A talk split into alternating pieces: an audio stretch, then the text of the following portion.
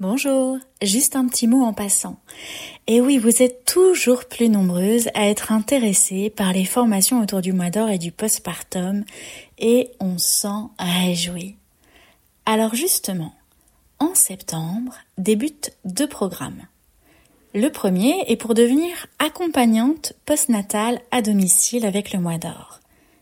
Le deuxième programme s'adresse aux professionnels qui veulent se spécialiser dans l'accompagnement des cinq premiers mois après l'accouchement. Alors, comment ça se passe maintenant? Eh bien, rendez-vous sur notre site internet www.lemoisdor.fr et inscrivez-vous gratuitement à nos webinaires pédagogiques de présentation selon la formation que vous aurez choisie. Je répète, rendez-vous sur notre site internet www.lemoisdor.fr. Et maintenant, place à votre podcast du jour.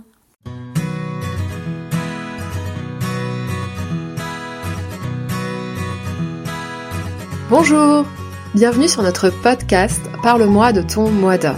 Je suis Céline Chadela et ici, je laisse la voix à celles et ceux qui témoignent de leur mois d'or et de leur postpartum. Nous échangeons sur ce mois si spécial d'après l'accouchement, sur votre organisation, vos feedbacks, vos surprises, vos coups durs et vos joies.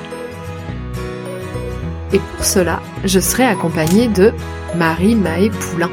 Bonjour, moi c'est Marie, je suis psychologue clinicienne et cofondatrice avec Céline du Mois d'Or.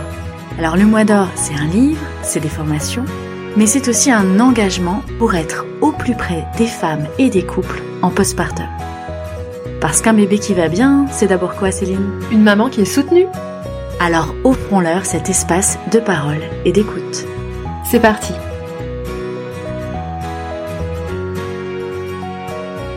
Bonjour Joséphine Hello Salut, je suis très heureuse de t'avoir dans notre podcast Parle-moi de ton mois d'or pour cette nouvelle euh, saison 2024. Euh, Merci d'avoir accepté mon invitation. Bah avec plaisir. Je te propose de te présenter, euh, m'en dire un petit peu plus sur toi, ton âge, ce que tu fais, parle-moi de tes enfants, etc., etc. Ça marche. Alors, euh, du coup, moi, c'est Joséphine. J'ai 34 ans. Je suis maman de deux petits garçons. Euh, le premier qui a 4 euh, ans et des poussières. et le deuxième qui a 15 mois à peu près, ouais. Bientôt 15 mois. donc, donc voilà. Et, et bien, la maternité, ça m'a pas mal chamboulée au point que j'ai complètement quitté ma profession d'origine pour me reconvertir et accompagner les parents euh, au quotidien à se préparer à cette euh, parentalité et à ce postpartum surtout. Qu'est-ce que tu faisais dans la vie avant? Avant, j'étais chef de projet euh, digital. D'accord. dans la santé, certes, mais quand même très éloignée de, des préoccupations de la parentalité. Je, je n'y connaissais rien. Je ne je, je pense que je n'aurais jamais pu comprendre tout ce que c'est, tout ce que la parentalité était, quoi, en fait, et la maternité. D'accord. Tu as quel âge aujourd'hui? 34 ans. 34 ans et tu habites? J'habite Lyon. Tu habites Lyon, c'est ça. Ok. Alors, bah, écoute, on va commencer à rentrer dans le vif. Euh, il, y a, il y a cinq ans, euh, donc tu travailles, tu es euh, donc chef de projet. tu es extrêmement loin de ce nouveau monde de parentalité. comment se passent tes débuts de grossesse? Est-ce que c'est un choix de ta part? Enfin, voilà, est-ce que tu peux m'en dire plus sur cette partie de ta vie? Alors oui, la, maternité, c'était une évidence depuis toujours, un schéma très classique. On voulait trois enfants, vraiment, c'était hyper important, mais il y avait certaines étapes qu'on voulait respecter et qu'aujourd'hui, je, je, trouve complètement aberrantes, tu vois, avec le recul, mais vraiment, il fallait qu'on ait eu le CDI, l'appart, vraiment toutes les cases à, à cocher sociétales. Et, euh, et, en fait, euh, je m'en suis voulu parce qu'on a eu énormément de mal à avoir euh, notre premier enfant. On a mis deux ans. Euh, et ça a été un peu l'enfant de la dernière chance, puisque ensuite, euh, eh ben, on passait à un parcours euh, PMA et, et, on passait à un parcours, en fait, la question se posait parce que je, je connais quelqu'un qui avait fait ce parcours et je savais ce que ça impliquait et je ne savais pas si j'étais capable moi, de suivre ce, parcours. D'accord. Euh, vraiment, les, les, les, femmes qui suivent ça, les couples qui suivent ça sont euh, pour moi des, des surhommes et des surfemmes. C'est vraiment quelque chose d'extrêmement difficile, quoi, quand on, mmh. on, les côtoie. Et donc, moi, je pensais que ce serait pas possible et que dans ce cas-là, un autre chemin s'ouvrirait à, nous. Et en fait, on a eu trop de chance sur le dernier cycle, ben c'est arrivé. Donc voilà. Et ben du coup, forcément, grossesse de rêve, entre guillemets. Ça fait deux ans qu'on attend.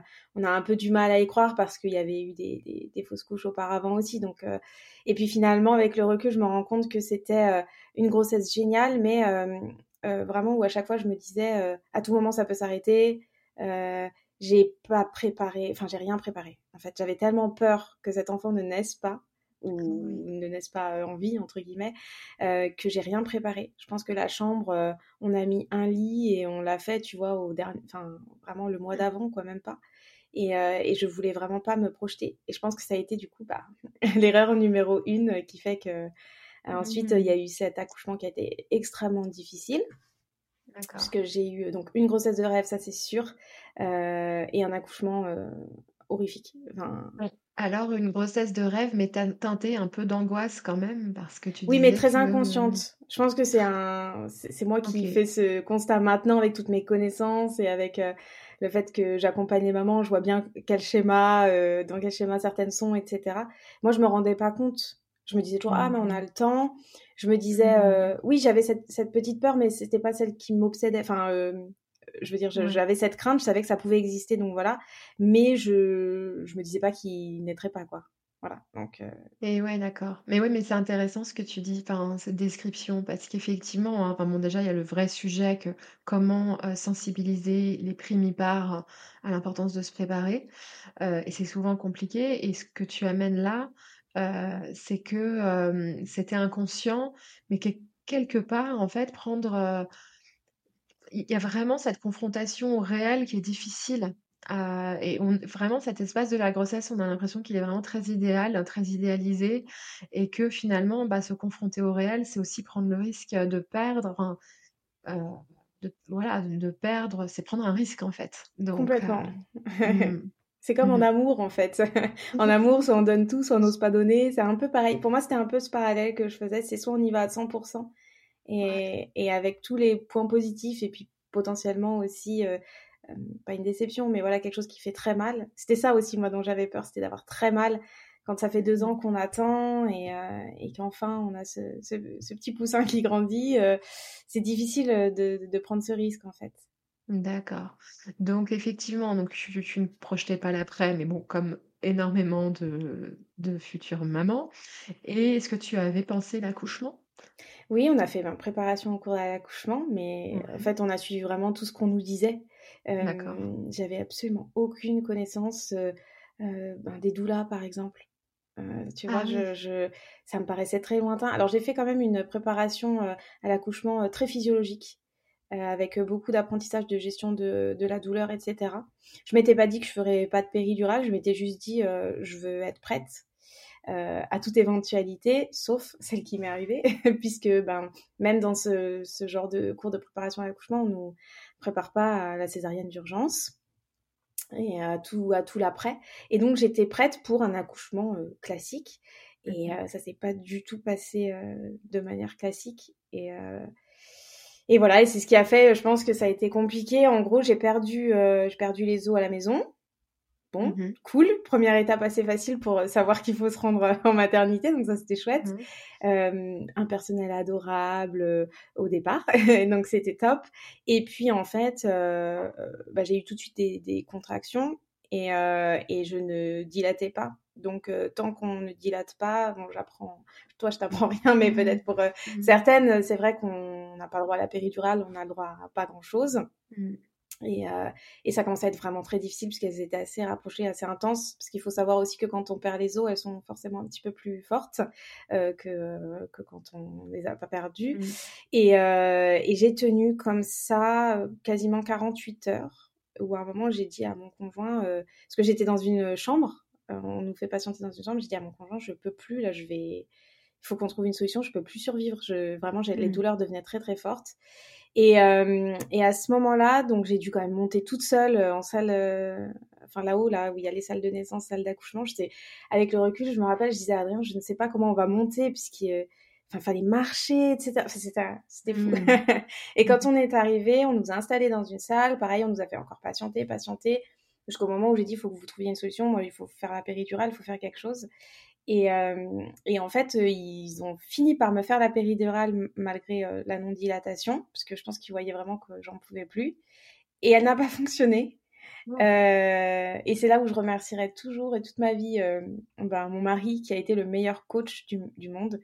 Euh, et aussi cette préparation. Parce que honnêtement oui j'ai eu mal. Euh, je sais que j'étais très fatiguée je voulais que ça s'arrête en fait. Tout, toute cette attente tout je voulais que ça s'arrête.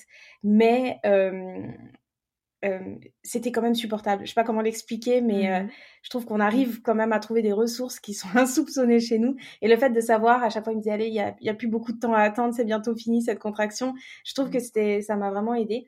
Et donc on m'a laissé là encore 12 heures comme ça, et personne ne ah me croyait. Tout le monde me disait si si, appuyez sur le bouton, madame. Et en fait, ça coulait derrière. Et en fait, j'avais rien, je recevais rien.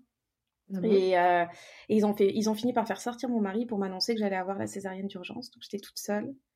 Ça, c'était horrible. Et pourquoi ils ont fait sortir ton mari? Je sais pas.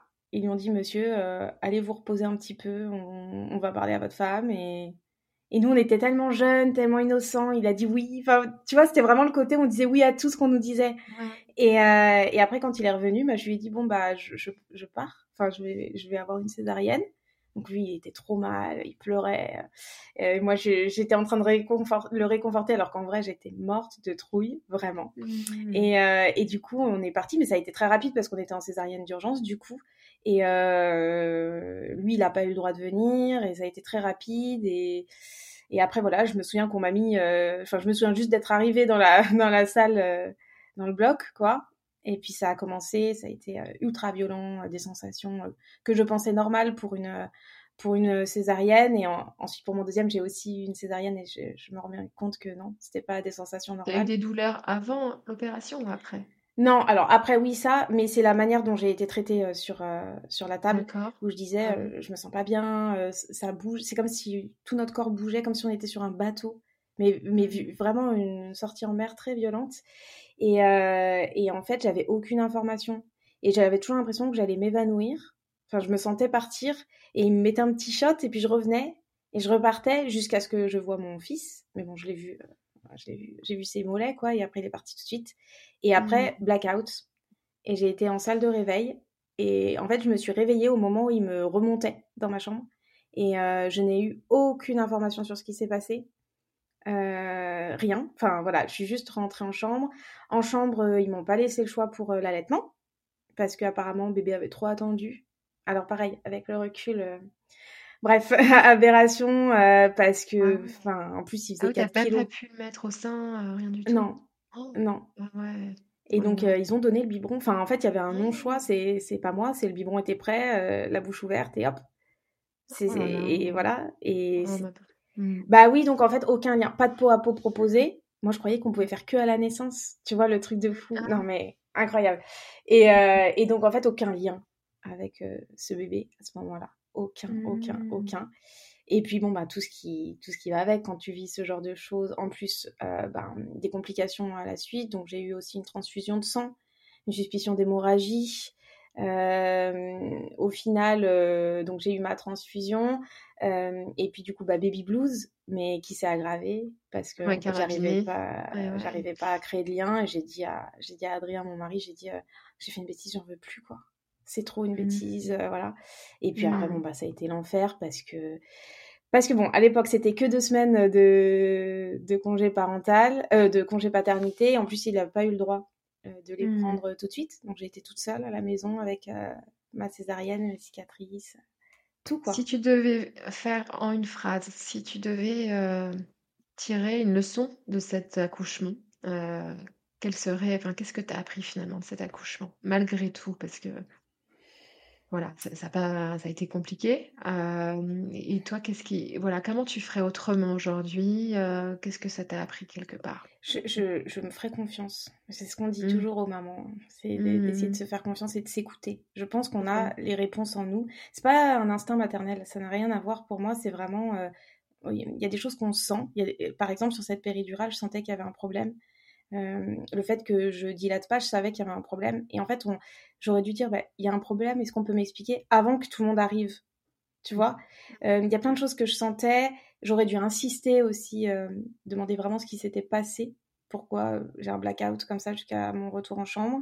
Pourquoi à chaque fois que je disais que j'avais peut-être une douleur ou quoi, la gynécologue arrivait avec son appareil, échographie, attention madame, vous allez peut-être redescendre au bloc. Enfin, c'était très anxiogène. Je, voilà, j'ai beaucoup d'inconnus qui ont ensuite été balayés et, mmh. rectifiés par mmh. mon second accouchement.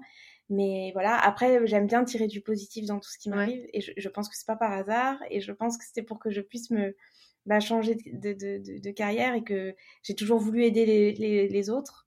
Et clairement, pour moi, euh, bah, c'était un petit signe pour me dire, bah voilà, c'est peut-être ça ta voix, que ça n'arrive plus aux autres. En fait, mmh. que ça n'arrive plus aux autres femmes et même aux autres pères parce que, ou aux autres euh, coparents, c'est très long pour eux d'être tout mmh. seuls et de ne pas avoir de nouvelles pendant 3-4 heures. C'est très très long. Ah c'est sûr. C'est sûr, le temps euh, doit passer euh, très lentement. Euh, ouais, donc ton, ton idée aujourd'hui, enfin, est-ce que tu as mis en place, tu penses que c'était un signe de la vie finalement pour plus s'écouter? Est-ce que tu penses que pour plus s'écouter et se faire confiance, est-ce qu'il faut, enfin, comment on fait d'après toi? Bah, le, savoir, c'est le pouvoir. Franchement, pour moi, le savoir, c'est le mmh. pouvoir. Ça ne veut pas dire qu'il faut appliquer tout ce qu'on sait, mais ça veut mmh juste dire qu'on a toutes les cartes en main pour choisir. Et ça, c'est super important. Quand euh, j'accompagne euh, les futurs parents, ben, on, parle, euh, on parle césarienne. Ça va peut-être pas vous arriver, mais on en parle. Et ce qui fait que quand il y a des mamans qui ont eu cette césarienne, tout le même retour, c'est Ah, merci parce que j'ai pensé à ce qu'on s'était dit, j'ai pas eu peur, j'ai pu mmh. vivre mon truc, j'ai réussi à créer un peu du lien quand même avec bébé, j'ai quand même fait du pot à pot, j'ai quand même fait la mise au sein. En fait, tout ce qui peut être fait. Et, et c'est vrai, moi, je blâme pas spécialement les soignants, l'hôpital, ou en disant c'est injuste, nanana, euh, il y a du monde, il y a beaucoup de monde, il n'y a pas de temps accordé aux, parents. Et, et je les blâme pas parce que je suis certaine euh, qu'ils font ce qu'ils peuvent. Enfin, franchement, ça se voit, hein, ils essayent, mais c'est juste que c'est juste que c'est pas mmh. possible en fait. Enfin, mmh. et ça, si mmh. nous on se prépare pas tout seul en amont, aujourd'hui la réalité c'est ça. Euh, ben en fait, personne va pouvoir nous aider quoi. Ouais. Donc un travail aussi d'empowerment et S'informer, savoir ce qu'on veut, etc. Mais bon, moi, je te comprends totalement parce que moi, j'étais comme toi pour le premier accouchement. Euh, je me suis complètement laissée porter et puis euh, je me suis réveillée de tout ça, les, bras ballants, en me disant, mais en fait, qu'est-ce qui s'est passé? Et euh, j'ai dû refaire, en fait, revivre l'accouchement, mais après, ça m'a pris des semaines pour, pour réaliser, en fait, tout ce qui venait de se passer. Donc, c'est vrai que s'informer avant, hein, c'est vraiment important, très, très, très important. Et ton témoignage me fait penser aussi à celui d'Audrey que j'avais interviewé, euh, Audrey de Wounded Woman, mmh. qui a aussi euh, vécu une césarienne et qui, dont le témoignage est assez proche du tien. Mais c'est vrai que ouais, les césariennes d'urgence, euh, et tu as raison de faire en sorte que, enfin, nous c'est ce dont on avait parlé dans le livre aussi, Le Mois d'Or, on devrait être préparé à toutes les éventualités. Mais quand j'ai discuté avec des sages-femmes, etc., sur ces préparations à l'accouchement, pourquoi on n'en parle pas? Ben, C'est parce que ne pas faire peur à celle à qui ça n'arrivera pas. En fait, c'était un peu cette démarche. On va pas, on a très peu de temps, on peut pas parler de tout, donc on va pas parler de quelque chose qui n'arrive pas à tout le monde et qui en plus peut faire peur. C'était ça le retour, tu vois. Et, je, l'entends d'une certaine manière aussi, euh, mais il y a une manière de présenter la césarienne pour qu'elle ne fasse pas peur aussi, parce que ça fait pas spécialement peur, tu vois. Ça fait peur quand on n'y connaît rien et que on n'a pas de choix. Il y a des mini choix qu'on peut faire en césarienne. Il y en a. Ah donc c'est cool euh, quand on peut les faire. Bah, bien sûr, bien sûr. Et puis on a la chance aussi de pouvoir avoir des césariennes. Enfin, oui. si, on se plonge dans un contexte complètement différent, il y a des parfois la césarienne n'est pas possible à, euh, à, cause de conditions matérielles qui sont pas favorables ou, ou techniques. Donc on a cette chance-là aussi. Mais c'est vrai que moi je serais plus favorable à l'idée de d'émettre toutes les éventualités parce que je pense aussi que en tant que jeune primipare, euh, le cerveau euh, s'activerait beaucoup plus vite, tu vois. On se dirait, euh, bon, bah, ok, il y a ça, il y a ça. Bon, moi, je préfère éviter effectivement cette éventualité-là. Donc, je vais vraiment me préparer euh, à fond pour un accouchement, par exemple, le plus possible physio, bien accompagné, etc. Mmh. Mais tu vois, même sur ta valise maternité, tu fais ta valise maternité dans un contexte physio, par exemple, imaginons. quand tu as une cicatrice au milieu du ventre, bah, tu mets pas les mêmes choses dans ta valise. Moi, j'ai pas fait la même valise, tu vois, entre, entre premier et deuxième. Mais oui, et oui. Ouais, ouais, et ouais, et c'est sûr, c'est sûr, bah oui. Euh, oui, tout est fin, c'est pas à penser, quoi. C'est pas quelque chose qui est. Enfin, déjà dans la valise maternité, on devrait nous donner, même dans les deux cas, il y a des choses qui sont pas indiquées qui pour moi sont vitales, tu vois. Mmh. Ouais, bien sûr, bien sûr. Alors, donc, tu, donc ce blackout, les premiers jours de maternité, baby blues, carabiné, tu te retrouves ensuite, pas vous rentrez chez vous. Ouais. Et alors là, comment ça se passe, ce retour à la maison? Alors, en fait, comme j'avais très peur des opérations, je m'étais jamais fait opérer de ma vie, etc. C'est vrai que quand ma maman qui habitait, nous on habitait à Paris à l'époque, et quand maman a su que, que j'avais eu tout ça, elle est montée tout de suite en fait, ah, avec euh, les parents d'Adrien. Ils l'ont pris euh, dans la voiture, ils sont tous montés. Euh, on, a, on a vraiment eu besoin de cette bulle d'amour. Là, je pense que pour le coup, on mmh. avait besoin de ces visites en maternité. C'était avant le Covid, donc aussi c'était beaucoup plus libre mmh. en termes de mmh. visites. Et, et maman s'est installée à la maison deux semaines. Et donc ça, c'était quelque chose un peu moi d'or que je ne savais pas encore. Et, et c'est ce qui a, ce qui m'a sauvée sur les premières semaines, vraiment. D'accord. Il y a eu une certaine transmission, tu vois, de la part de ma maman. Euh, notamment parce qu'en plus on a eu un bébé RGO et tout, enfin tout tout parfait. Mmh. et, euh, et, je me souviens très bien, c'était un vendredi après-midi et mon fils ne, ne s'arrêtait pas de pleurer et j'ai passé un après-midi à marcher avec mon fils dans les bras. Quand on est pris mi-part, on croit qu'il y a un problème. Enfin, on comprend pas que c'est normal, on a l'impression qu'il faut le poser dans son berceau qui s'endorme. Enfin, c'est mmh. hallucinant tout ce qu'on ne sait mmh. pas. Et je me rappelle de ma maman qui me disait mais tu sais, euh, moi j'ai passé des, des, des, jours comme ça avec ta sœur aînée. allez, donne-moi donne-moi euh, ton poussin et soit tu prends l'air, sors de la maison, sors de ses pleurs, ou alors va, va te poser quelque part. Et puis voilà, il y avait une intendance euh, euh, sur la nourriture, sur le ménage, sur tout, quoi, pendant deux semaines. Moi, si, elle avait pu rester plus longtemps, je crois que je crois que je l'aurais laissée à la maison plus longtemps, tu vois. Mmh, mmh. Et c'était ta maman? Non, non. Non? Non, non. Ok. Et comment ton Adrien, comment est-ce qu'il a, il était d'accord pour que tout le monde débarque à la maison? Comment ça s'est passé? Ouais. ben, pas tout le monde, parce que du coup, il y a juste maman qui a, qui a débarqué.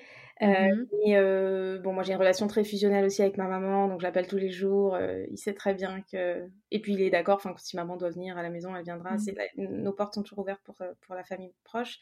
Euh, et il était surtout soulagé puisque comme il pouvait pas prendre son congé paternité, je pense que le fait de savoir que maman était à la maison à sa place euh, sur ses deux premières semaines de vie, tu vois, ça a dû le soulager quand même. D'accord, ouais. Elle n'est pas toute seule, elle est avec quelqu'un, quoi. Mmh. Donc il a pris conscience euh, de la situation et de l'importance euh, que du soutien. Je pose cette question parce que c'est pas toujours évident pour beaucoup de conjoints. Donc c'est pour ça que je trouve que c'est intéressant votre expérience euh, et que oui, il y a beaucoup de conjoints qui ne veulent pas avoir quelqu'un chez eux et moi, je trouve que c'est dommage parce que c'est tellement important. Enfin, ça peut changer, ça change beaucoup, beaucoup de choses pendant cette Après, je comprends, ça dépend aussi de la personne qui vient et de son, comment dire, de la place que la personne peut prendre aussi au sein du, du foyer et du couple. C'est-à-dire que maman a toujours été très discrète quand même. Tu vois ce que je veux dire? Quand Adrien rentrait à la maison, je me souviens qu'elle allait dans sa chambre lire un livre. Elle nous laissait quand même ces moments à trois. Hein. Et, mmh. et ça, je pense que ça aide aussi. Mmh, tu mmh, vois mmh. Oui, bien sûr. Oui, tout dépend du tempérament de la personne. Aussi, voilà, je pense que ça aide. comportement. c'est sûr. Exactement. C'est sûr. Donc ta maman vient et donc ta maman quand même te rassure, te soutient. Euh, comment ça, comment se passe euh, ta cicatrisation euh? Horrible. Ah, franchement horrible. Je pensais que c'était normal aussi. En fait, il y a plein de choses que je me suis rendu compte sur le deuxième accouchement que c'était pas normal. Enfin, j'ai eu une cicatrisation très très longue. Euh, de toute façon, je pense que, mais après, en sachant tout ça, euh, j'avais pas une, une, alimentation adaptée à, à tout ça.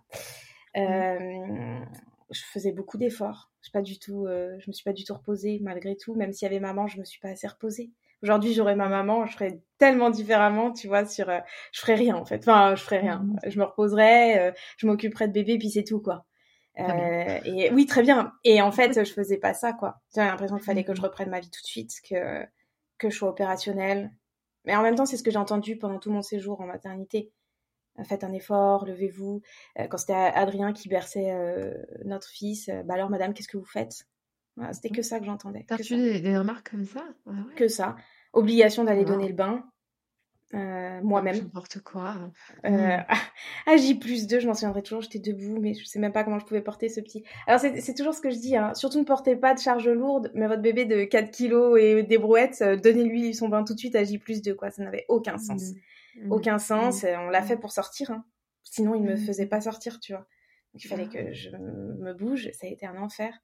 Et, voilà. Et ce qui est drôle, c'est que quand tu as déjà eu un enfant, eh ben, on te force à rien. Comme si tu savais déjà faire, donc c'est bon. En fait, t'es pas obligé d'aller donner le bain, t'es pas obligé de faire ceci, mais en fait, euh, c'était la même, enfin, c'est la même mmh. chose, quoi. Mmh. Et en plus, j'ai jamais donné le bain au premier. J'aimais pas ça. Euh, ça me stressait. Donc, euh, finalement, ça, ça servait à rien. mais bon, c'est pas grave. Oui, je pense qu'on se... que le bain, c'est pas non plus, voilà, c'est pas un indispensable. Ben, montrer au papa, voilà, qu'il y en ait au moins des deux, mais c'est comme si le papa n'existait pas. Et c'est drôle parce que c'était il y a pas si longtemps que ça, mais je trouve qu'il y a vraiment eu une évolution sur la place ah du coparent, mmh. où Adrien était vraiment nié sur le premier, et où là maintenant, les, les, pères ou les coparents ont fait vraiment leur place, je trouve aussi. Ouais, ouais non, c'est bien possible. Ouais, c'est sûr. Enfin, il y a eu beaucoup, on en a beaucoup parlé. Mais ouais, donc toi, tu tiens pas debout, tu as beaucoup de mal à cicatriser. En même temps, tu continues à être très active dans ton quotidien. Mmh. Donc ça veut dire que tu fais le ménage. Euh, J'essaye de tout faire euh, dans la limite du possible, puisque du coup j'avais un petit chaton qui dormait pas trop, mmh. ou 20 minutes par 20 minutes. Euh, suspicion de RGO, c'est ça à ce moment-là? Oh, bah, Suspicion, non, en fait j'y connais rien, je comprends pas, personne nous mmh. en parle. C'est pas avant les trois mois que tout le monde me disait, tous les professionnels, oh, colique du nourrisson, ça va passer. Enfin, que des mmh. choses comme ça, quoi. Mmh. Et, euh, et, non, ça a été assez, euh, assez compliqué. Et puis j'avais les piqûres, euh, tu sais, les piqûres anticoagulants suite à l'opération. Donc tous les jours, tu as une infirmière qui passe, qui te pique dans la cuisse. sur C'est un produit qui fait assez mal d'ailleurs. Enfin, au bout d'un moment, on n'en peut plus, quoi. On a envie que ça s'arrête. Et ça s'est un peu glissé en dépression. et moi, je m'en suis pas rendu compte du tout, quoi. Pas du tout. Ce qui se passait D'accord. Et qu'est-ce qui se passait dans ta tête justement à ce moment-là? J'en pouvais plus. Je pense que ce qui était en boucle, c'était j'en peux plus. Je suis fatiguée, j'en peux plus, j'en peux plus. Mmh. Euh, ouais, vraiment, j'en pouvais plus. Mais, mais c'est ça qui est très ambivalent dans cette dépression postpartum, euh, c'est que malgré tout, on est dévoué corps et âme à son enfant. Euh, on s'en occupe comme jamais. Ouais. c'est nous qui n'existons plus. Enfin, c'est ça. Hein. Mmh. Et donc, du coup, pour moi, c'était normal, en fait, Enfin, je savais que c'était pas normal ce que je ressentais, mais que c'était normal que ce soit aussi dur. Ouais. Enfin, c'était très très flou. Ouais. Et je comprenais pas ce que mon fils avait, quoi. C'était ça surtout l'inquiétude. Je comprenais pas. Je pensais que c'était moi qui faisais les, mal les choses. Pourquoi avec moi ça fonctionne pas, chez les autres ça fonctionne. Euh, en plus, on s'est mis un petit déménagement en plein milieu. Très bien. Hein, on a changé de région et tout, c'était génial. Euh, et encore, mois d'or, que je n'avais pas vu, mais qu'on a finalement fini par euh, pratiquer pas 40 jours après, mais plus longtemps après, euh, puisqu'on a vécu un mois chez ma grande sœur, euh, puisqu'on n'avait pas tout de suite d'appartement quand on est descendu. Et là aussi, ça, ça m'a sauvée, hein, honnêtement. Ah ouais. ouais. Parce il y avait quelqu'un qui rentrait, parce qu'elle elle est, elle est euh, professeure, et donc il y avait certaines demi-journées, par exemple, où il était possible qu'elle ne travaille pas, ou un mercredi après-midi, par exemple, où elle ne travaillait pas, et j'avais quelqu'un. Quel phare dans la nuit, mmh, cette mmh, présence mmh. d'avoir quelqu'un, quoi. Mmh, mmh, c'est c'est énorme ça, hein, la présence. Ouais, ouais, la mmh. présence, c'est pour moi, c'est ce qui fait toute, une, toute la différence. C'est pour ça que quand même des super associations aussi qui existent. J'avais pas connaissance forcément à l'époque. Il y a Super Maman France. Euh, et quand euh, j'ai euh, des, des, couples qui me disent bah nous on est tout seul dans la région, je dis non, vous n'êtes pas tout seul. Allez à la maison de la famille, allez vous renseigner à des, des, personnes de la PMI qui peuvent passer, allez vous renseigner sur Super Maman France. Ne restez pas seul. C'est vraiment le conseil numéro un, quoi. C'est hyper important. non, c'est sûr. Et puis si vous pouvez, faites venir euh, voilà, votre meilleure amie, euh, votre maman avec qui vous entendez super bien, euh, chez vous, ou alors qu'elle loue quelque chose à côté. Et moi, je connais des couples hein, qui font ça, où les parents, par exemple, ils n'ont pas forcément la place d'héberger, et bien les parents vont louer un Airbnb. Mais c'est hyper mmh. important. Et on s'est tellement éloigné de tout ça euh, les gens disent bah oui, aujourd'hui on a plein de choses, il n'y a plus de, il a plus d'enfants en France, pourtant euh, ils ont plein d'aides. On a, on n'a pas d'aide. Non, on n'a pas d'aide du tout. Enfin, c'est pas financier l'aide hein, dont les parents ont bah, besoin. Hein. C'est le problème, c'est que en fait ça, j'en parle d'ailleurs dans mon prochain livre, c'est que on n'arrive pas à voir ce qui n'est pas quantifiable. Donc ce qui n'est pas prouvable, ce qui n'est pas finalement euh, matériel. Donc, euh, la question de la présence, c'est quelque chose qu'on n'arrive pas à quantifier. Alors que, bah, tu vois, tous nos témoignages euh, abondent dans le sens que, euh, oui, ça fait une énorme différence. Après, toutes les dépressions postnatales sont pas, postpartum, pardon, sont pas évitables, mais quand même, ça fait une énorme différence. mais ouais, mais je pense que tu vois, justement, enfin là, on va digresser un peu, mais sur cette question du, de la crise démographique, je pense qu'il faut qu'on entende la voix des femmes, en fait, la voix des mères qui quand même connaissent le sujet. Complètement. Complètement d'accord. Mmh, mmh, mmh. Donc, tu vas chez ta, ta sœur, donc là, tu as sa présence auprès de toi, donc ça te fait du bien. Tu es à combien de mois post-natal? Il venait d'avoir trois mois. Trois mois, d'accord. Et les pleurs se poursuivent, vous ouais, vous, n'arrivez pas à mettre de mots encore Non, après, sur notre chance qu'on a eue, c'est que notre premier a, tout de suite fait des grosses périodes de, de nuitée. Donc, avec 8-9 heures à la suite. On avait quand même des nuits pour, ah, se reposer. très appréciable. Les deux ont été adorables là-dessus. mais et je pense que ça aussi, ça nous a aidés. et puis pas de culpabilité beaucoup de douceur de la part de ma sœur qui n'a qui n'a pas d'enfant. Euh, et qui est euh, marraine de je ne sais combien d'enfants par contre. Et du coup il y a cette euh, je sais pas un côté très maternel chez ma sœur et, et, qui a permis de prendre le relais sur certaines choses aussi. Je pense quand moi j'en pouvais plus et oui. de, de, me dire bah, c'est mmh normal c'est pas grave mmh. va prendre ta douche moi je vais lui faire un petit câlin enfin voilà des choses comme ça où c'était très et puis bon voilà on faisait pas à manger quoi aussi. Mmh. Elle préparait mmh. tous les repas et tout. Enfin, c'est une chance incroyable. Hein. Ça aussi, je veux dire. Bien sûr, bien sûr. Et d'avoir quelqu'un, enfin voilà, qui te comprend, euh, qui a cette fibre aussi euh, maternelle, enfin ça, ça change beaucoup de choses. Hein. Ah ouais, ouais je, pense que bah, je pense que c'est ce qui m'a fait tenir, ce qui m'a permis aussi de détecter euh, la dépression. Le fait que je sois de retour près des miens, ma maman, elle m'a dit quand même les choses. Elle m'a dit, là, il y a certains comportements, Joséphine, c'est bizarre.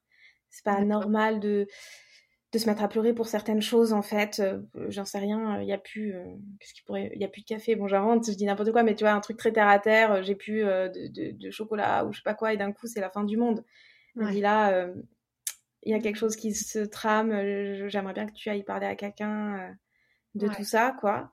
Et j'ai fini par l'écouter. Ouais. Ça m'a mis du temps hein, parce que pendant un mois, hein, elles, m'ont travaillé au corps puisque moi je ah disais que non non tout allait bien. Enfin c'était normal. Et du coup, après, je suis allée voir euh, directement une psychiatre. Ouais. D'accord, une psychiatre. Et, euh, et alors, qu'est-ce qu'elle t'a dit? Bah Déjà, elle m'a beaucoup rassurée, je trouve. Euh, elle n'a jamais posé de mots. D'accord. Parce que ça, c'est. Elle n'a jamais dit que j'étais en dépression postpartum. Elle m'a dit que oui, j'avais l'air déprimée mais que je sais pas alors que pour moi je trouve que ça compte parce que je n'étais pas déprimée pour rien tu vois. Ça s'est pas passé à n'importe quel moment de ma vie ça s'est passé là et dans des conditions spéciales. Et donc elle m'a dit que oui en effet tout ce que j'avais pu vivre le déménagement le fait que euh, ben, le, petit poussin n'allait pas très bien que euh, euh, l'accouchement était était un peu catastrophique tout ça c'était compliqué et que ça, ça l'étonnait pas que je sois dans cet mmh. Euh, elle a proposé évidemment donc euh, les petits médicaments. Moi, j'étais hyper contre. Euh, tu vois, pour moi, le mmh. médicament, un antidépresseur, c'est pas possible, c'est l'enfer et tout. Et mmh. elle me l'a un peu présenté comme une petite béquille. Quand on a un plâtre, on, prend des béquilles et tout, personne se pose de questions. Là, c'est la même chose. Et un jour, on enlève les béquilles. Et c'était la même chose, donc donc j'ai accepté. Et, euh, et du coup, euh, c'est comme ça que j'ai guéri de ma, ma dépression postpartum. D'accord, d'accord. Et est-ce que tu as vu un, un, changement induit par les médicaments dans ton lien avec ton bébé? Oui. Ouais, j'ai créé mon lien. Ah ouais. Euh, ouais. ouais, mais j'ai pas créé mon lien avec le premier avant très longtemps. Mmh, Il y a mmh. eu un truc aussi qui s'est passé, on en a beaucoup parlé ensemble, c'est que du coup, bah, mon bébé s'est rattaché à son papa, alors que je m'en occupais H24 depuis sa naissance, et eh mmh. bien, euh, quand il y a eu le confinement, il m'a complètement euh, rejeté. Il s'est dit, ah bah super, il est là tout le temps, maintenant je vais aller le voir lui. Et ça, c'était un peu dur quand même sur le moment. Ouais, je comprends. Je comprends. Et il avait quel âge à ce moment-là? Confinement, il venait d'avoir six mois. D'accord, oui, donc il était encore euh, très jeune. Et tu as mmh. senti qu'il allait plus vers toi? Ah, il ne me supportait pas. Ah ouais. Et il me rejetait complètement. Il y a un truc aussi avec lui, euh, quand il y a des gens qui venaient chez nous qui me demandaient alors ton accouchement, voilà. Si je racontais mon accouchement, il se réveillait en hurlant. Peu importe où il dormait. Que ce soit dans sa chambre, là. Et à chaque fois, on a eu ce lien, cette connexion. Je vois bien qu'aujourd'hui, il y a certaines angoisses, moi, que je lis euh, complètement à toute cette période pour lui. et où je me dis bon bah il faudra peut-être qu'il fasse un petit travail euh, aussi. euh, c'est un c'est un enfant qui est extrêmement angoissé, qui a plein d'angoisse, qui est dans une anxiété permanente et je, je sais que c'est un lien quoi, tu vois, je me je me voile pas la face, je m'auto-flagelle pas non plus parce que je pouvais pas faire autrement, mais je, je pense que c'est un lien, ouais, complètement. D'accord, ouais. Et toi, tu te sentais quand tu t'en occupais avant de prendre euh, d'aller voir cette psychiatre, est-ce que tu avais l'impression d'être un peu en mode automatique oh, J'étais un robot, enfin, aucune intention derrière les gestes. Hein. C'est-à-dire, mmh. euh, ce sont des gestes automatiques.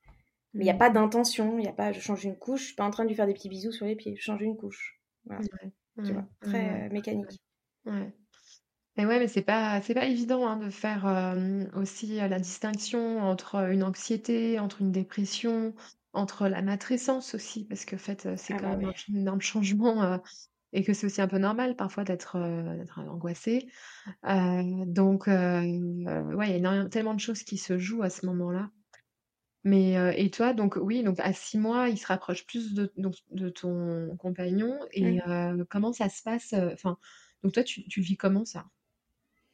Bien et mal. Bien dans le sens, oh, j'ai la paix. Tu vois le truc un peu, genre je vais pouvoir respirer. Et mal parce que euh, hyper égoïstement, tu te dis mais attends, euh, je viens de tout te donner. Et tu me tournes le dos, qu'est-ce qui se passe? Et, euh, et c'était ça, un peu cette ambivalence. Mm. mais j'ai toujours eu foi que ça allait revenir par contre. C'est ça qui est étrange aussi en me disant bon, ok, c'est un peu pas cool, mais j'ai confiance. Ouais, bien sûr. Mais ouais, mais il y a des phases hein, aussi, c'est vrai. Oui, hein. maintenant je le sais, hein, je vois bien, là c'est pareil avec le deuxième. Bah oui. Mais c'est vrai, quand c'est le premier, tu te poses plein de questions aussi là-dessus. Bon, après, il y a eu le confinement et, euh, et en plus, on a eu de la chance parce qu'il s'est développé euh, très vite en termes de motricité et de, et de parole. Euh, c'est hallucinant, mais pareil, il n'y a aucun référentiel. Tu crois que c'est normal? Et maintenant que j'ai mon deuxième, je me dis, ah ouais, en fait, c'était hyper tôt. Il a, il a parlé, il devait avoir 10, 10 mois, tu vois. Ah Son premier mot.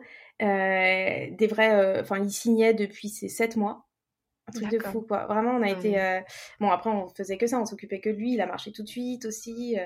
donc euh, à un an et demi c'était un enfant grand entre guillemets tu mmh. vois et ça ça nous a aussi aidé je pense à créer ce lien le fait qu'il se développe très vite nous a vraiment aidé à créer un lien plus mmh. facilement quoi et aujourd'hui c'est hyper fusionnel entre nous quoi c'est vraiment hyper mmh. fusionnel entre nous donc J'espère que ça donnera de l'espoir peut-être à certaines qui écoutent et qui se disent mince, j'arrive pas à créer ce lien. Le lien peut se créer à n'importe quel moment. C'est pas au moment de la naissance aussi, parce que les femmes ont tendance à croire cet mm. amour au premier regard, etc. Parfois ça arrive et c'est trop cool. Et parfois ça peut se faire plus tard et c'est trop cool aussi. ouais, ouais, ouais, c'est vrai. Ouais, c'est important de le rappeler. Hein. Tout se joue pas euh, pendant euh, voilà les premières semaines ni les premiers mois. ça peut, euh, ouais, il y a vraiment des phases, hmm, des caps. Et donc, donc tu es aussi moi de ton bébé, donc tu prends ces antidépresseurs, ça va mieux, ton lien est meilleur avec, avec ton petit garçon. Et alors qu'est-ce qui se passe après? est-ce que comment tu étais toi professionnellement? moi, j'avais pas repris, j'avais pas repris avec ce, ce, ce Covid, ça a été un peu flou. Et puis ensuite, j'ai repris un autre travail dans une entreprise à Lyon, puisque du coup, j'avais suivi mon conjoint, donc j'ai changé d'entreprise. Et on a pris une vie, euh, on a repris une vie, c'est-à-dire post-Covid. Lui, il est allé chez la nounou. Moi, j'ai repris une vie professionnelle. Et puis, euh, finalement, tout a repris son cours, quoi. Tu vois ce que je veux dire? Chacun était dans sa sphère et, et ça s'est mis à rouler. Et voilà, très bien. Et donc, on se dit au bout d'un moment, quand on est bien reposé et que tout roule si bien, souvent les parents se disent, tiens, et si on en faisait un petit deuxième? Et là, c'est posé la question, moi, avant qu'on on se dise qu'on essaye, euh, j'ai tout de suite dit Adrien, je te préviens, si on fait un deuxième enfant, je ne revis pas la même mm. chose que pour le premier. Je ne reste pas toute seule. Tu te mm. débrouilles. Je veux un, voire deux mois avec toi. Je voilà et euh, et puis on va se préparer quoi. Ouais. on va vraiment se préparer. On va dire le mois euh, ouais, mais en fait, tout c'est. Mais moi, j'ai eu trop de chance. En fait, j'ai été enceinte pendant qu'on que j'étais en formation avec vous. Donc, il n'y a pas de meilleur moment pour apprendre le mois d'or et pour le préparer, quoi, en fait. Mm. C'était tout ce que j'apprenais, je l'appliquais, tu vois, et, euh, et ça, ça a été, euh, ça a été génial. Mais on va en parler parce que moi, pour moi, ça, le mois d'or, euh, c'est, extraordinaire. C'est extraordinaire. Il faut le vivre. Enfin, Bref, on va en parler. Ouais, ouais, Mais du, coup, je, suis tombée enceinte tout de suite cette fois parce que la vie est bien faite. Mhm. et, euh, et, voilà, donc euh, à la même période, à chaque fois j'ai des jolis cadeaux de Noël. Et, euh, et du coup, ben, une grossesse beaucoup plus difficile. Alors là, c'était l'inverse. Tu vois, j'ai eu l'inverse vraiment, grossesse très difficile, beaucoup de malaise, ah un diabète gestationnel dès le début. Mhm. Donc avec beaucoup de piqûres, euh, un régime strict à tenir, ça c'est très difficile. Et cette menace au-dessus de ma tête. Euh, euh, ma gynécologue qui me disait tout le temps on va tenter la voix basse, etc. mais plus ça avançait, plus elle me disait ah vous faites quand même des gros bébés et en fait il y a un risque et en fait je veux pas que vous soyez traumatisés. En fait tout de suite avec cette gynécologue que j'aime énormément et que j'ai un lien très particulier du coup maintenant avec elle, je lui dis moi j'ai qu'une seule peur, c'est de revivre ce que j'ai vécu et donc, elle a tout fait pour que j'aie l'accouchement de rêve. Vraiment, c'est grâce à elle. Et, euh, et du coup, elle m'a dit, je ferai tout. Si je sens qu'il y a un risque ou quoi, je ne prendrai aucun risque et on en discutera ensemble. Donc forcément, euh, un mois, euh, à mes huit mois de grossesse, elle m'a dit, là, ça, là, je pense qu'on se dirige vers une césarienne pour pas être sur une césarienne d'urgence. Mais c'est votre choix et vous faites comme vous voulez. Et donc, on a pris rendez-vous pour cette césarienne programmée. Alors, ça aussi, c'est quelque chose, la césarienne programmée, puisque Bon, il y avait les angoisses de la première aussi, hein, donc euh, c'était très mmh différent. Mais alors là, euh, j'ai préparé. Euh, mais il me semble que c'est avec vous aussi qu'on en, on en a beaucoup parlé dans les dans les modules sur cette préparation à n'importe quel accouchement et qu'est-ce qu'on peut mettre en mmh. place aussi sur les césariennes. Le fait qu'on puisse ben, pousser pendant une césarienne, le fait qu'on puisse mettre sa petite playlist, choisir, enfin choisir ses intervenants, je me comprends, mais voilà qu'on soit dans un dans un endroit de confiance et c'est exactement ce qui s'est passé. Donc euh, le fait que ce soit aussi ma gynécologue qui m'a suivi toute ma grossesse, qui, qui fasse naître notre, euh, notre enfance, ça change aussi beaucoup de ah choses. la présence d'Adrien, moi c'était mon mon but ultime, c'était qu'Adrien soit à côté de moi et qu'on rencontre notre enfant ensemble. Je crois que vraiment c'était ça. Et au final, avec le recul, il aurait pu ne pas être là. Finalement, c'était pas ça qui comptait. Je crois que c'était la rencontre avec mon enfant, mm. notre enfant, qui comptait le plus. Et euh, mm. ben, j'ai vécu un, un, rêve, une douceur l'anesthésiste qui m'expliquait tout ce qui se passait. Absolument aucun flou. Vous allez peut-être ressentir ça, ne vous inquiétez pas, c'est normal, là ça va peut-être un peu bouger. Mais alors c'est ce que je te disais, je n'ai rien senti par rapport à la première. J'étais censée, vous allez sentir que ça bouge un peu, rien, je n'ai rien senti, mais rien du tout. Et, tout a été fait dans une douceur extraordinaire. Euh, tout était mmh. parfait.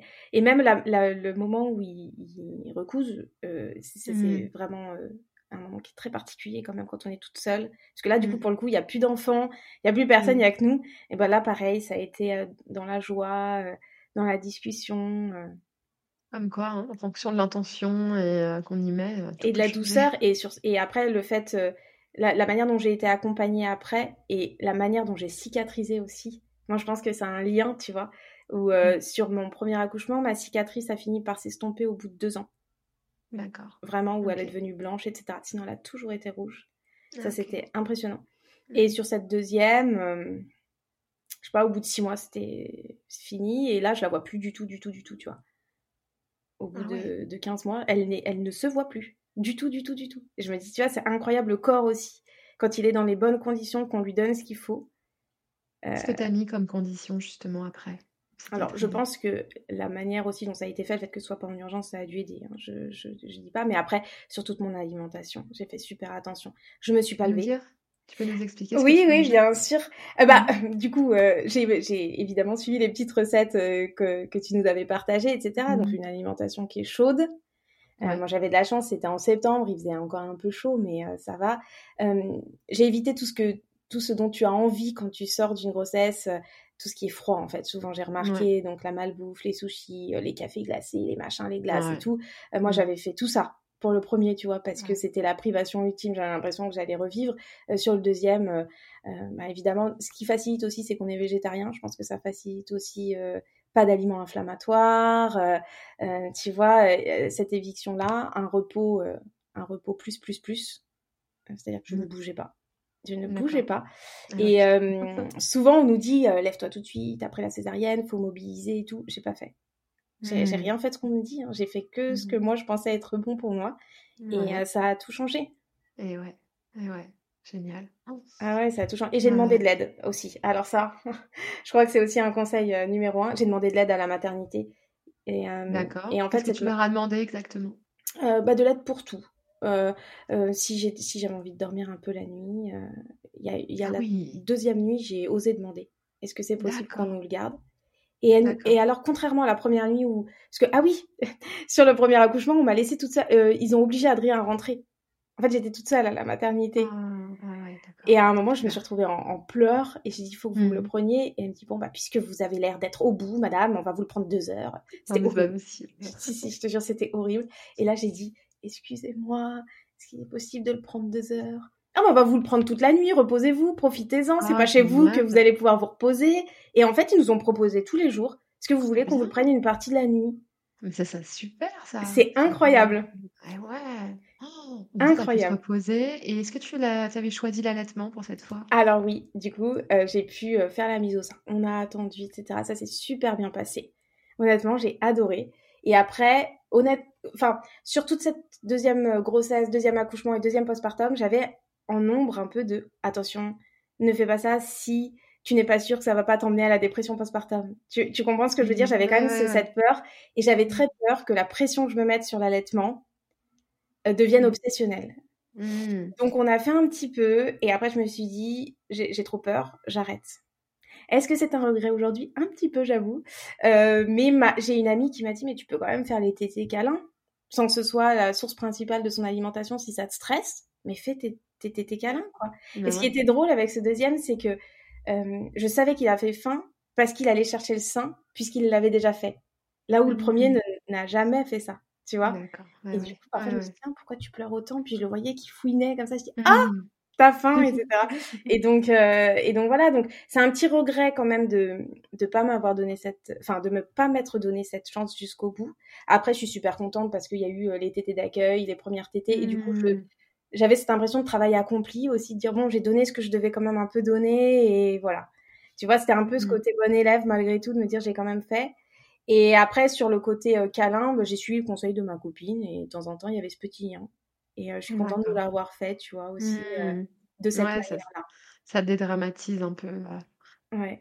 Ça décomplexifie, ouais. ouais. Bah, c'est bien, ouais, ouais, c'est super. Mmh. Donc, t'étais câlin, Repos, mais c'est super hein, ce que tu dis. Le fait que tu aies sollicité les soignants, c'est génial. Enfin, vraiment, c'est pour qu'ils te gardent ton petit, qu'ils s'en occupent et tout. Moi, je trouve ça top. Ils, ont mmh. énormément décomplexé beaucoup de choses. Ils ont été dans un accompagnement. Enfin, après, j'ai eu une équipe qui était vraiment extraordinaire. Je pense aussi, tu vois, mmh. toujours dans quand on avait un doute ou qu'on culpabilisait par rapport aussi aux premières équipes qu'on avait rencontrées, mais ils étaient tellement dans la bienveillance en disant mais non mais c'est normal et puis tout était normal en fait tout ce qu'on ressentait était normal sur le bain j'ai dit mais moi je vais pas pouvoir hein, je vous je vous le dis je fais pas le bain non mais attendez on va vous mettre sur une chaise que vous participiez si vous voulez mais en visuel tu vois tout était fait dans mmh. l'accompagnement mais mmh. visuel ou rien n'était forcé euh... c'était forcé de rien et ouais bah ouais c'est sûr ça change tout. Et là, à ce moment-là, toi, donc tu suis aussi la formation du mois d'or, donc tu es déjà dans un questionnement par rapport à tes, par une, par rapport à une éventuelle euh, reconversion? Ouais, bah j'étais mmh. sûre euh, de, de vouloir faire ça. Et quand j'ai vu le bénéfice de faire aussi le mois d'or sur, euh, sur bah, ce que ça avait eu sur notre famille aussi. Tu l'as vu en vrai. Voilà. Et puis en fait, l'éducation sur mon premier enfant. En fait, je me rends compte aussi que j'ai éduqué mon fils à potentiellement plus tard dans sa vie savoir ce que c'est que d'avoir un enfant qui rentre dans la famille, qu'est-ce que fait le, comment peut s'impliquer un père ou tu, tu, vois ce que je veux dire? Euh, Des choses qui seront pour lui, je dis pas un automatisme, mais je vois dans son rapport avec son frère ou dans son rapport avec euh, avec moi mmh. aussi ou parce qu'on est très libre à la maison, je veux que les choses soient dites si puisque j'ai de l'endométriose aussi, donc euh, tu vois il y a une fois par mois où maman elle, elle est pas disponible, c'est difficile, etc. Tout ça tout ça, il le comprend aussi. Et, et, sur ce mois d'or, il savait que voilà, on mange ci, euh, ben ah, on mange ça pour que ça fasse du bien, maman. Euh, euh, maman a mmh. besoin de repos ou voilà, tu vois. Mmh, c'est trop, c'est magnifique, c'est trop bien. Et c'est vrai, hein, ça c'est un, effet secondaire, je dirais, de la pratique, mais dont Jill aussi que j'avais interviewé m'avait parlé elle avait des aînés qui devenaient finalement les gardiens du temple. Elle était dans son île maternelle dans sa chambre et personne ne devait la déranger. Ils avaient vraiment intégré aussi cette, bah, cette pratique. Et ouais, c'est beau. Mmh. et savoir que cette pratique est, vraiment pas une exception.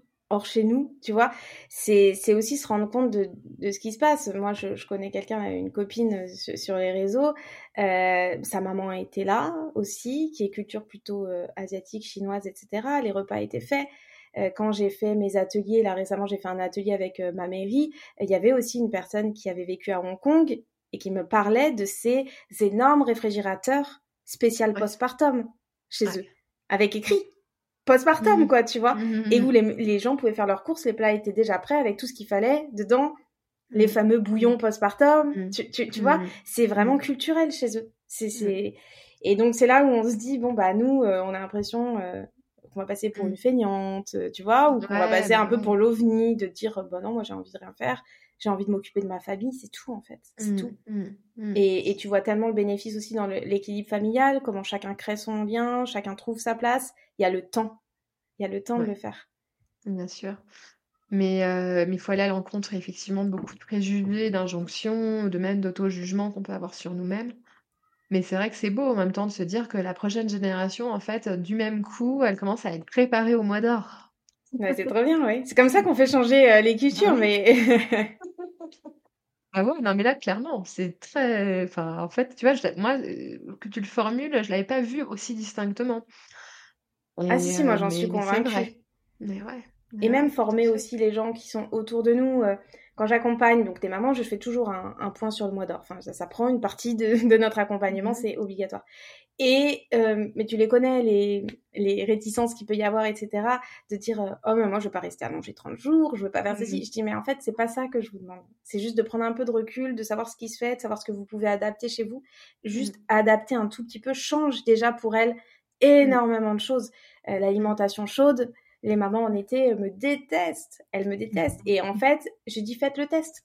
Un test. Mm. si ça vous mm. convient pas, ne le faites pas. Mais en fait, elles se rendent compte que euh, mm. ça n'a pas euh, l'effet négatif qu'elles attendent.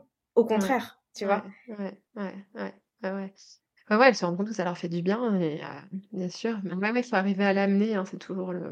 Mais mais euh, ouais, ouais, ouais. Bah, c'est vrai qu'il y a beaucoup de, de réticence, euh, mais, mais ça vaut le coup. Moi, je le vois dans les accompagnements aussi que je fais. Enfin, voilà, les, les femmes, euh, dès que je, voilà, je fais en sorte qu'elles puissent s'allonger, qu'elles soient bien, bien enveloppées, genre La chaleur, ouais. de la chaleur. Je mets petit, petit bébé sur la poitrine, soit en peau à peau, soit sur les vêtements directement. Et là, en fait, je vois qu'elles se relâchent. ah, merci, ah, je me sens bien. Et en fait, c'est comme si cette posture, euh, c'était finalement la seule qui vaille pendant les premières semaines en fait. C'est comme si on attendait que ça en fait, de pouvoir euh, voilà savourer en fait, euh, savourer, digérer et puis aussi digérer cette nouvelle vie, enfin prendre le temps. C'est extrêmement violent si on ne laisse pas le temps aux femmes de devenir mmh. mère. C'est mmh. extrêmement violent. Et, et c'est ça le problème actuel aussi, je pense, c'est que on nous demande de, de, de nier les neuf mois qui viennent de se passer, de nier le chamboulement qu'on vit et de faire comme si de rien n'était. C'est, c'est, avec une prise de recul, on se rend compte de l'absurdité de la demande. C'est absurde. On ne peut même pas rencontrer notre enfant. Mmh, mmh, mmh. c'est comme un. En fait, on nous demande que le bébé soit un accessoire dans nos vies. Pose-le dans son lit, il va s'endormir, toi continue à faire ta vie, euh, trouve vite un moyen de garde, tu trouves pas de moyen de garde, c'est pas grave, faut quand même retourner travailler, euh, débrouille-toi, mets-le n'importe où, enfin, c'est extrêmement violent. Ah oui, oui. Je suis bien d'accord. Non, mais c'est sûr que c'est assez aberrant. Et en fait, on se sent le. Ça, c'est ce dont je parle là dans mon prochain livre aussi, c'est que il y a une sorte de dépossession. Et que je pense qu'aujourd'hui, il y a une véritable aspiration des parents euh, à, de redevenir acteurs de toutes ces parties-là de la petite enfance et de l'enfance plus globalement. Mais il y a tellement de choses qui se jouent pendant la petite enfance, c'est tellement important qu'il y a beaucoup de parents qui veulent redevenir, euh, enfin, et de mères aussi, enfin, de femmes qui veulent, euh, voilà, euh, devenir actrices en fait. c'est vraiment le mot, c'est mmh. devenir actrice de, de, mmh. sa parentalité et d'accompagner. Notre, notre rôle, c'est juste d'accompagner aussi nos enfants là où ils ont envie d'aller, entre guillemets, alors en leur expliquant un peu les choses quand même. On les laisse pas dans la nature, tu vois, mais d'avoir ce temps de pouvoir les accompagner, d'avoir le temps de s'auto-accompagner, de créer aussi, parce que pour moi, le mois d'or, ça change aussi un couple. Hein. Je veux dire, si tu, si tu prépares ton mois d'or, tu as des discussions que tu as en couple, que tu n'auras pas pendant ton postpartum et que tu ne dois pas avoir pendant ton postpartum de toute façon. Savoir qui va mmh. venir te rendre visite. c'est pas au moment où tu as accouché qu'il faut te poser des questions. Mmh. préparer tes repas, c'est bien de l'avoir fait avant. savoir qui va pouvoir relayer le conjoint ou la conjointe quand ils vont reprendre le chemin du travail. Enfin, il y a tellement de choses qu'on peut mettre en place et qui sont faciles, quoi. Enfin, facilement ah mises en place. Bah, on commence à créer le couple partenaire, enfin coéquipier. et ça, je pense que c'est une dimension qui est fondamentale en fait, parce que on va passer quand même du couple amoureux au couple parental. Et pour ça, il faut que les deux coéquipiers communiquent, sachent communiquer, se comprennent, se posent les, les bonnes questions, etc. Donc, ouais, ouais, effectivement. Effectivement, c'est sûr, c'est sûr. Mais, et ça, c'est tellement important parce que, enfin, après, avec des enfants, on est vraiment une équipe, quoi. Ah oui, là, il vaut mieux. Il vaut mieux, ouais. Sinon, et c'est vrai que c'est aussi un moyen, je pense, de bah, d'intégrer tout de suite le conjoint. Parce que bah, aujourd'hui, on est quand même dans une culture où encore le conjoint peut être un peu en périphérie, donc ne pas s'investir dans les soins du bébé, ne pas s'investir dans les, dans les tâches de la maison. Et finalement, on a l'impression que chacun a un peu sa vie de son côté. Et, et je pense que bah, le fait de préparer son mois d'or, c'est vraiment un, un, un paravent, enfin voilà, ça, permet d'éviter euh, justement ce type, euh, ce type de configuration, quoi. Bah pendant la grossesse, déjà, on leur laisse pas de place. Moi, j'ai encore beaucoup de couples euh, qui viennent et en fait, ils viennent parce que bah, le papa, il est trop content parce qu'il a pas de place pendant le suivi de grossesse. Et, ah j'ai même des. Mais tu sais, c'est pareil, c'est les cours de préparation à l'allaitement. À chaque fois, on dit Monsieur ne venez pas. C'est quand même. Je ne comprends pas que un monsieur ne vienne pas au cours de préparation à l'allaitement. Qui va vérifier les postures? Bien sûr. Tu vois, les positions d'allaitement, qui? Bah, le, conjoint ou la conjointe, enfin le coparent, quoi, tu vois. Euh, qui peut euh, permettre, tu vois, de prendre le relais, d'installer correctement euh, la personne qui va allaiter, etc. Enfin, c'est quand même le coparent. Comment on peut dire ne venez pas? Qui va porter le marchepied? Non, mais bien sûr, mais bien sûr, qui, qui accompagne euh, la femme, mais dans son mm. allaitement ou dans son postpartum, c'est quand même le, le, le, coparent. Donc je ne comprends pas que, voilà, sur certains, sur certains moments, on, les écarte. Moi, c'est ça, et, et, et je leur ai dit, il faut prendre votre place. C'est vrai que quand on a une césarienne, il faut trouver du positif. Euh, bah le, le, le coparent, il est impliqué, quoi. Il n'y a pas le choix.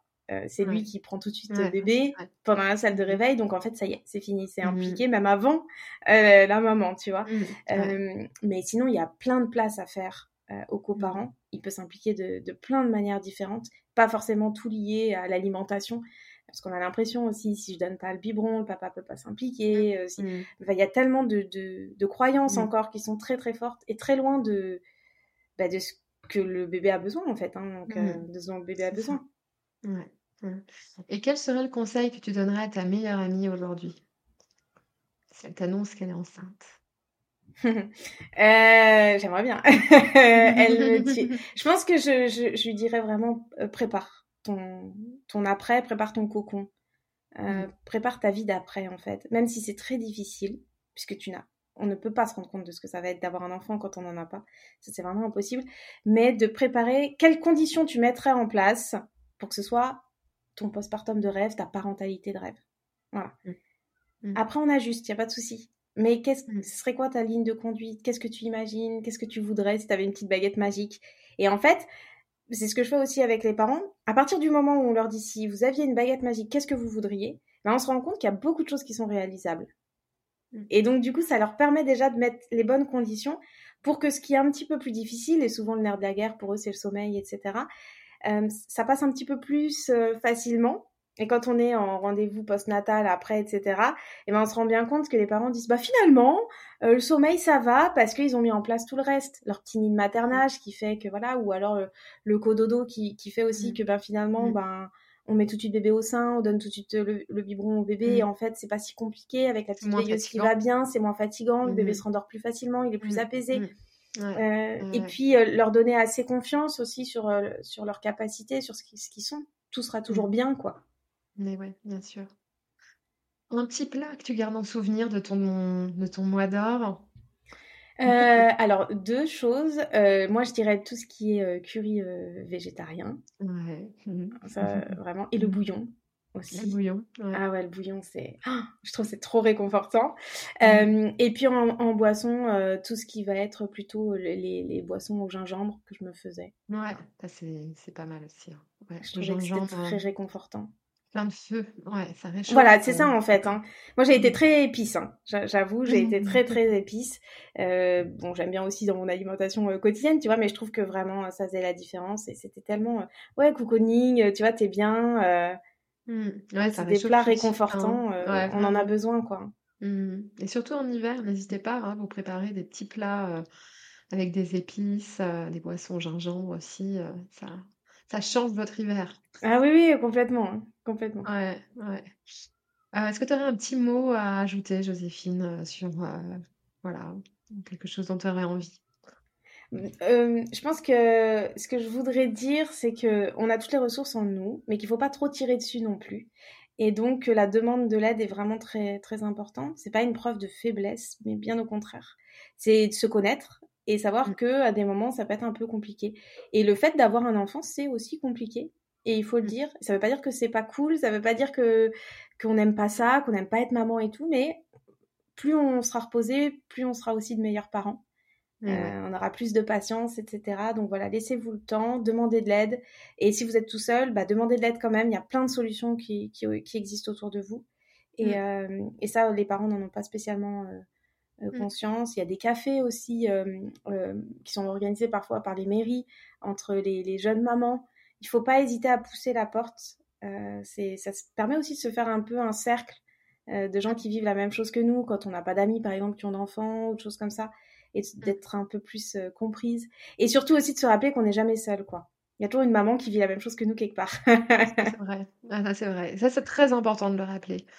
Très, très important parce que je l'entends beaucoup, hein, dans les récits de dépression, euh, que, euh, a l'impression d'être seul dans cette situation et ça, ça fait très, très mal. Ouais, c'est vrai. Mais il faut savoir qu'on vit tous plus ou moins les mêmes états, euh, parfois plus graves, moins graves etc. Mais il y en a il y en a certains qui vont vivre la même chose que vous. Et aussi, c'est important de mmh. rappeler que mmh. le postpartum, c'est pas synonyme de dépression, parce que moi, souvent, euh, c'est ça que j'entends. Et pas du tout, du tout, du tout. Euh, postpartum, ça peut être une mmh. période magique de votre vie, ça peut être extraordinaire, que du bonheur, etc. Ça existe aussi. Il y a eu une diabolisation aussi un peu du postpartum. Forcément, quand une parole se libère, et eh bien, d'un coup, on a tellement d'informations négatives qui se libèrent que on n'arrive plus à retrouver le positif. Les deux existent. Voilà, les deux existent. C'est un, un état de conscience modifié, en fait, le postpartum. Donc, ça peut être déstabilisant. Complètement. Merci beaucoup, Joséphine. Avec plaisir. à bientôt. À bientôt. Merci beaucoup pour votre écoute. Pour aller plus loin, sachez que le mois d'or, ce sont des livres pour bien se préparer. Ce sont aussi des professionnels spécialisés pour bien s'entourer pendant les mois après l'accouchement. Et bien sûr, ce sont des formations sur le postpartum. Retrouvez-nous sur notre site lemoisdor.fr ou sur nos réseaux. Et si vous souhaitez soutenir le message du mois d'or, alors partagez le podcast autour de vous, abonnez-vous à notre chaîne sans oublier de lui mettre 5 jolies étoiles. À bientôt!